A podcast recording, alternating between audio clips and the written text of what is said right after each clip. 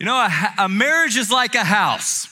When you lose power and it gets cold, you don't go out and buy a new house, you light a fire, right? My hope is that a fire will be lit in your marriage, that we will just fall more and more in love with our spouse. It's gonna happen, I promise. Today, we're gonna talk about sex. Now, I know it's gonna get a little quiet in here from time to time, but it's gonna be okay, all right? It's important that as a church, we talk about this in a clear, direct, and sensitive way. For far too long, the church has been silent on this issue. Maybe you grew up in a church and all you heard was, don't do it. Well, you need to know biblically why you shouldn't do it and then how you should do it in a way that honors the Lord and, and, and why there's going to be so much blessing and benefits as a result of doing it His way. And there is a way under God's umbrella of, of blessing and how He designed that we need to understand. We need to have a correct biblical understanding of sexual intimacy in the context of marriage. If you don't have that, then your relationship will feel like hell. It will have negative effects on you and your spouse. And so we need to understand how the Lord has designed this. It's important. It's important that we talk about it. You know, it was about a year ago that we were scheduled. I was going to talk about this issue from this stage one year ago, and then the pandemic happened. And we had to pivot, we had to change topics, change series. And then a few days ago, I was getting ready to kind of study my notes, and, and we had a conversation uh, with some of our leaders about, oh, should we pivot again after this tough week that we've had? And, and, and should we do a standalone message? And as I prayed and I thought about it, I was like, here we are again.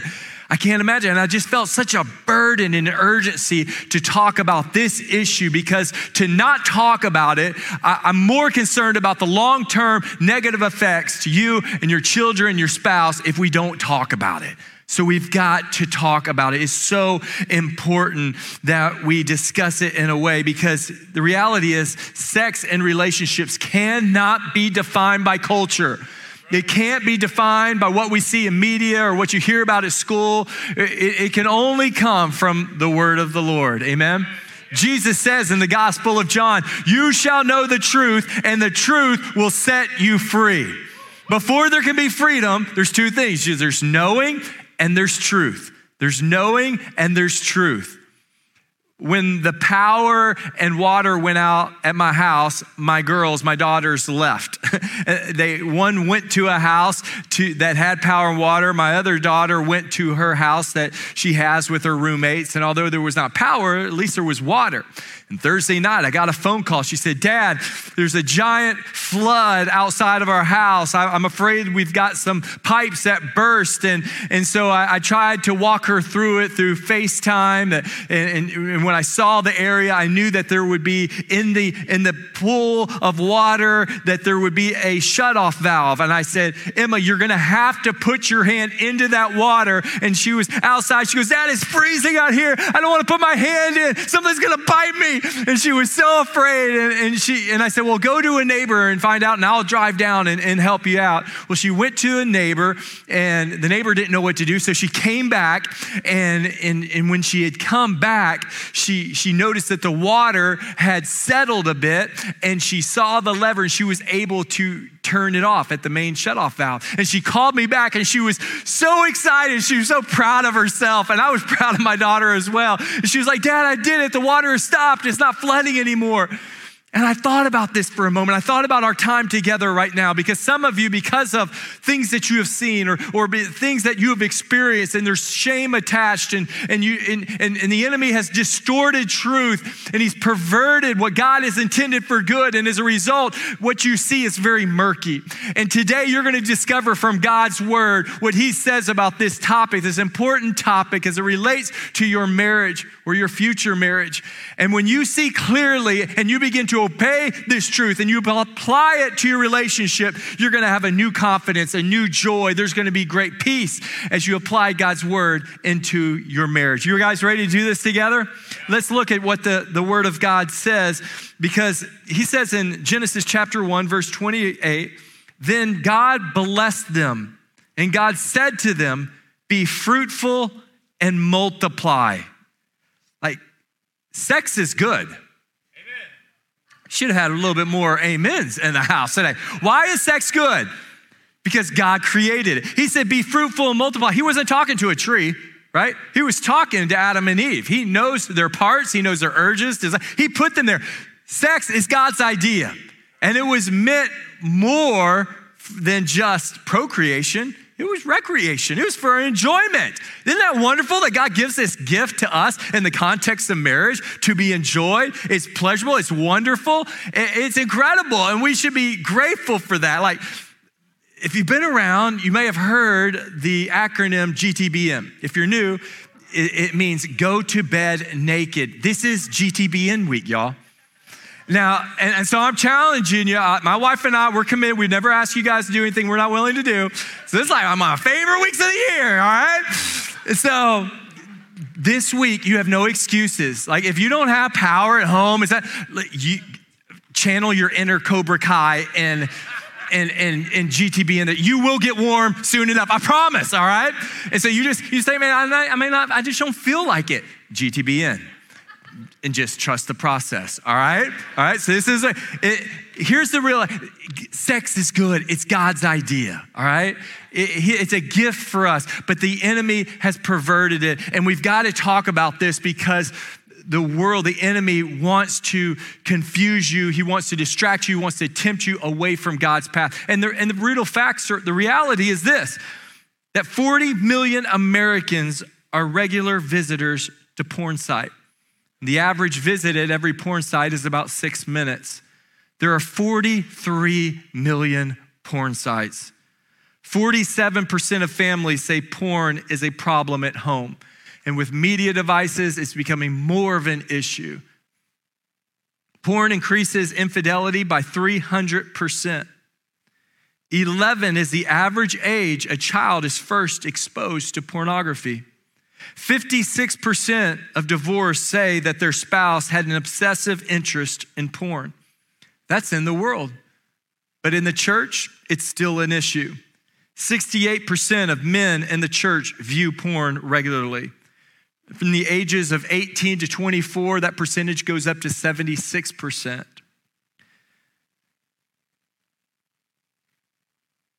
80% of adolescents find out about sex by internet, friends, and TV when they need to hear it from you as parents, the church, and the Bible.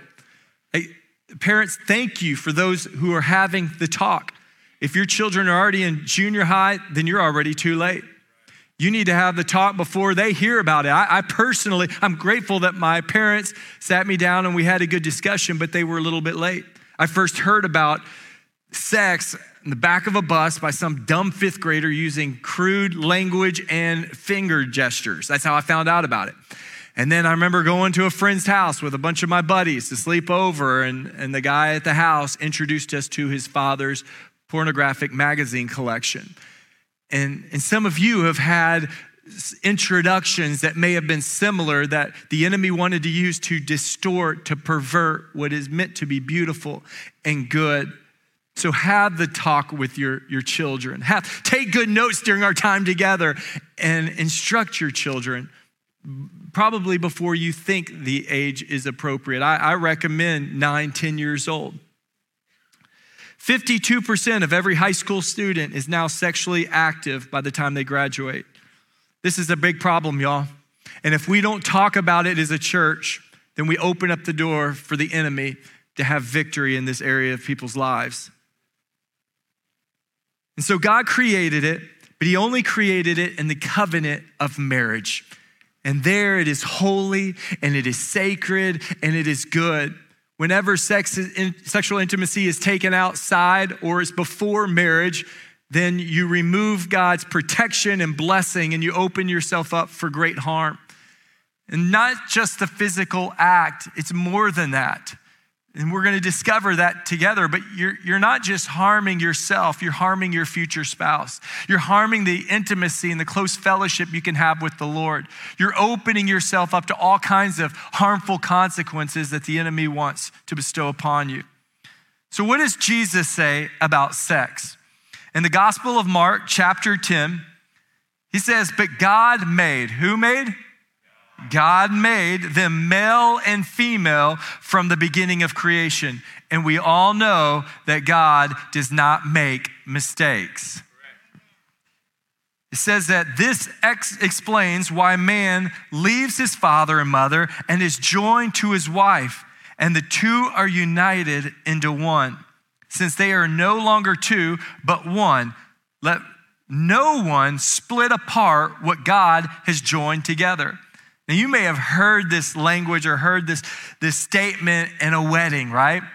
The actual original Greek language, some translations actually apply it. It says that when a man leaves his father and mother and comes together, he joins and they become one flesh. There's a cleaving. There's, there's not just physically, but there is a, an emotional connection. There is a spiritual union that is supernatural that when you honor God and you do it his way, then, then he brings together. This is a covenant that is very serious in a culture where people are hooking up on one night stands, joining joining themselves to other people in these emotional and, and spiritual connections that God is only designed for a man and woman to be one partner and one marriage for, for their lifetime. That's God's will and his desire and, and, and its covenant is so important. Like from the very beginning of the Bible, if you if you do a study on covenant, you'll see very often it, it, uses blood as a symbolic of the seriousness of the covenant, whether it be sacrifice, circumcision, the loss of virginity. It's because it's so serious that God sees this seriously. Like in our context, in our culture, the marriage happens when when it's official when you sign the, the marriage certificate, right? When you have the witness and the pastor signs it. But in God's eyes, when you come together sexually, He's saying, You're married in my eyes. This is so important that this is this is together. You've joined together, and it's and, and the sex is good. It's like this is in the context of marriage. The enemy is the one who will lie. He wants to give a counterfeit vision or picture of sex. It's kind of like in the garden. Like Jesus, God puts parameters, right? He says, You can eat of all these different trees, but there's this one I don't want you to touch the, the tree of the knowledge of good and evil. And the enemy tempted, right? Tempted them, say, hey, don't, you don't have to listen to that. Like, go ahead and do it for your enjoyment. And as a result of their disobedience, their sin, there was great consequence. And it's the same thing with sex. It's God's will. He's one God, right? And, and He creates one man and one woman, one marriage, one sex partner, one flesh, one lifetime. But the enemy wants to twist and he wants to turn that. He's like, you can have multiple partners. Well, if things don't work out in your marriage, then and just divorce and there can be another person. And, and maybe it's just for a season in your life. And, and God treats this very seriously. And when you can be committed to one spouse, honoring one Lord for one marriage, that should be the goal. That should be the what we desire, right? My wife Stephanie and I, we weren't perfect, but I am so grateful by the grace of God we were able to come together as virgins, as, as, sexually pure when we came together, and we've, we've, we've been faithful since March 25th, 1995 and, and, we and it's only gotten better all right? We've never compared each other. And, and here's the reason. I'm so grateful that we had grandparents and parents before us who not only modeled this but taught us what god says about this subject and said will you make this a conviction? Will this be a standard? I remember the moments. I remember the, the ring that, that I had to symbolize my commitment to wait for sexual intimacy until marriage. These are commitments that I made to the Lord, to my future spouse, to my parents, to myself. But my grandparents before, my, my mom's parents, they didn't divorce. They were pure when they came together. My parents were. Stephanie's parents were. Uh, like, it's, it's, when I look at it in context of the big picture, it's a beautiful legacy.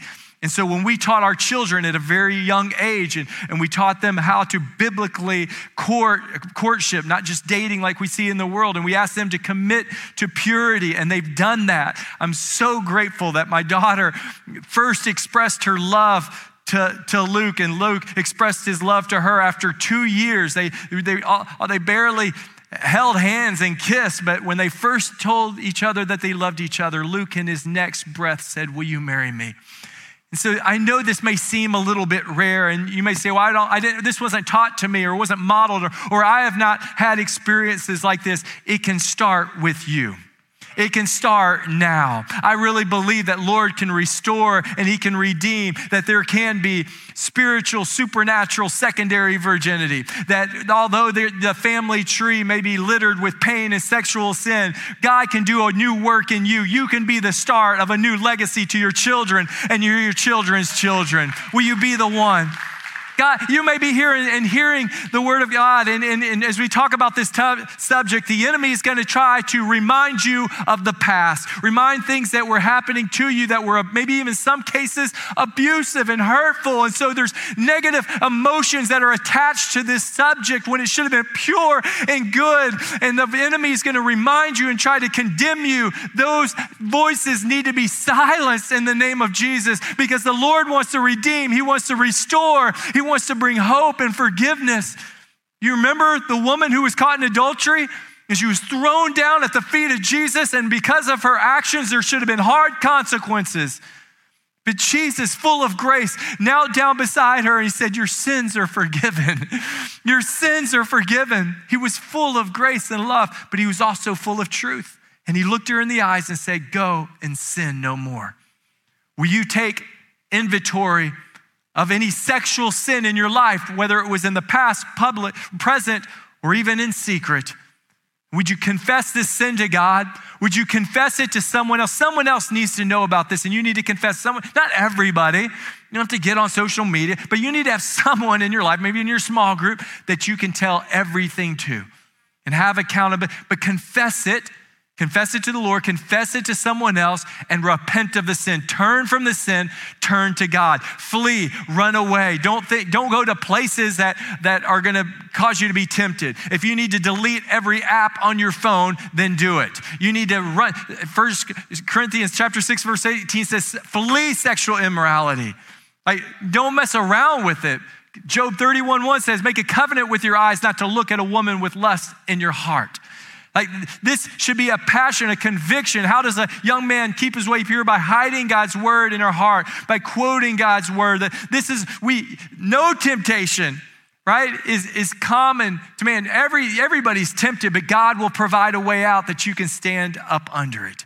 Like this is an area that many people struggle, and it's it's a way that the enemy is trying to cause your marriage to be relationship hell. But there is a way out. There is a better way, and it is God's way. Amen? And so, First Corinthians chapter 6, I want you to turn there in your Bible. This is very practical teaching. Corinth is like Las Vegas. Even the church was messed up in the area of sexual immorality.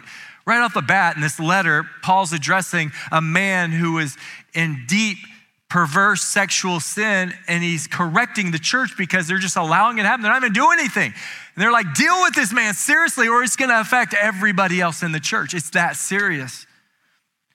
And it says in verse 9 of 1 Corinthians chapter 6, don't you realize that those who do wrong will not inherit the kingdom of God? Don't fool yourselves. Listen, God won't bless what you are doing outside God's plan for you. You cannot be knee deep in sin, in sexual sin, and expect God to bless you. It says, Those who indulge in sexual sin or worship idols or commit adultery or are male prostitutes or practice homosexuality or are thieves or greedy people or drunkards or abusive or cheat people, none of these will inherit the kingdom of God. This is one of the most tragic disappointments that, that you can forfeit and a wonderful inheritance that the Lord has for you. He's got things stored up for you that you can't even imagine. But by resisting and not going the way that, that you know to be true and going another path just because it feels good or is pleasurable for a moment, and continuing to harden your heart and resist the conviction of the Holy Spirit and going in a rebellious way, you are forfeiting the, the inheritance. And so notice what he, Paul, inspired by the Holy Spirit, begins to talk about sanctification. This is walking in holiness that is both instantaneous at salvation, but it's progressive through a normal Christian walk. He says, But you were cleansed. You were made holy. You were made right with God by calling on the name of the Lord Jesus Christ and by the Spirit of our God. You say, I am allowed to do anything, but not everything is good for you. And even though I am allowed to do anything, I must not become a slave to anything. Jesus says you can't serve two masters. So are you do you have something that you're giving more of time and attention to other than the Lord? It's not just sexual sin. You could be slaves to anything. Things that aren't even in of itself a sin. It could be video games, could be Netflix, could be recreation, could be nature. What are you so dependent upon that when it's gone, you begin to crave it? That when it's gone, you begin to lose the victory and emotionally you become discouraged. Are you a slave to electricity? right? Like, you know, when the Bible was written in the first century, these folks were full of great joy and contentment, and they did not have power in their homes. They didn't have air conditioning, they didn't have heat, right? But they still had joy because they were slaves to Jesus. Uh, Paul, Peter, when you when they uh, talk about how their identity is, if you look at they say, I'm a slave to Jesus Christ. I'm a bond servant to Jesus. Those words actually come from a Greek word meaning doulos. Comes from Hebrew culture where, where once a, a servant or a slave fulfills their time, if they love their master, if they love the one who's treated them well so, uh, so strongly, they intentionally make a decision for the rest of my life, I want to be a servant. And so they will mark themselves on an ear with like this owl or an ice pick that would mark their ears so forever everyone would know that they don't belong to themselves. And so these, these followers of Jesus, these apostles, these devoted disciples, they would mark themselves inwardly and they identified, I'm a slave to Jesus and not anything else. This is your hope. Will you be a slave to Jesus?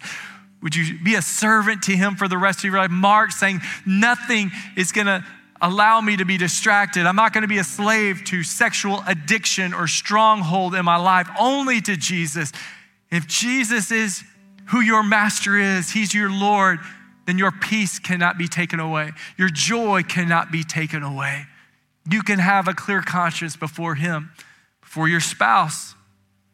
See, the thing about sin, it's missing the mark. And oftentimes in the Bible, sin is described as being a transgression and an iniquity. And there's a difference. You need to understand the difference. Transgression may remind you of the word trespass. It's the outward act, the infidelity, the adultery, the, the viewing of pornography. That act is a transgression. It's on the outside, it is sin.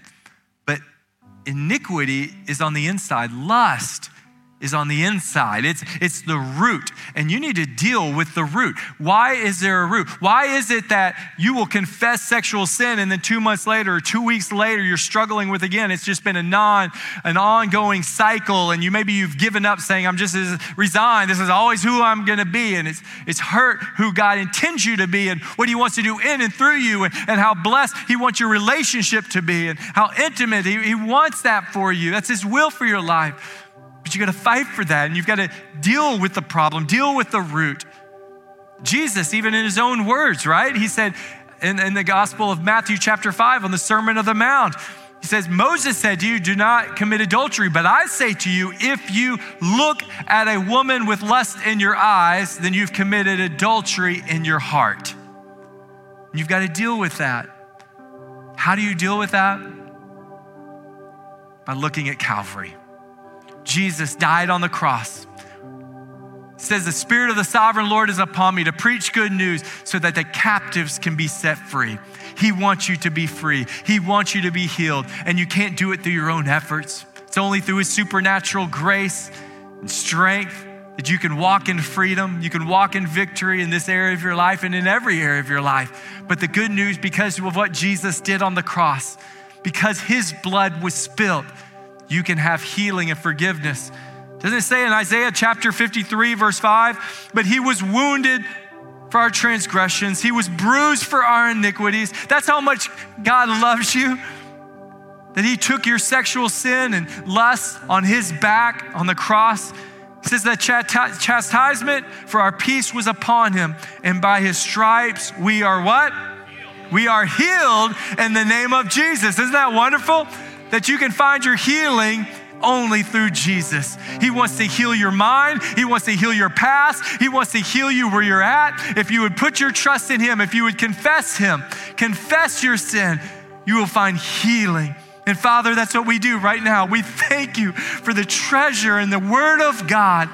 Lord, we thank you that we can be in your presence right now. I come against in the name of Jesus the enemy. I know that there is spiritual warfare. There's a clouding, there's a distortion of your truth, that the enemy wants to lie and deceive and distort your truth. We come against that in the name of Jesus. We rebuke the devil for our children, for the men in this church. I pray, oh God, that you would help us to walk in truth, that we would walk in sexual purity and holiness. I pray a blessing on marriages that as we as we yield this area to you, God, that there would be health and blessing Jesus. I pray for our children. I pray that you would give parents wisdom on how to have this conversation.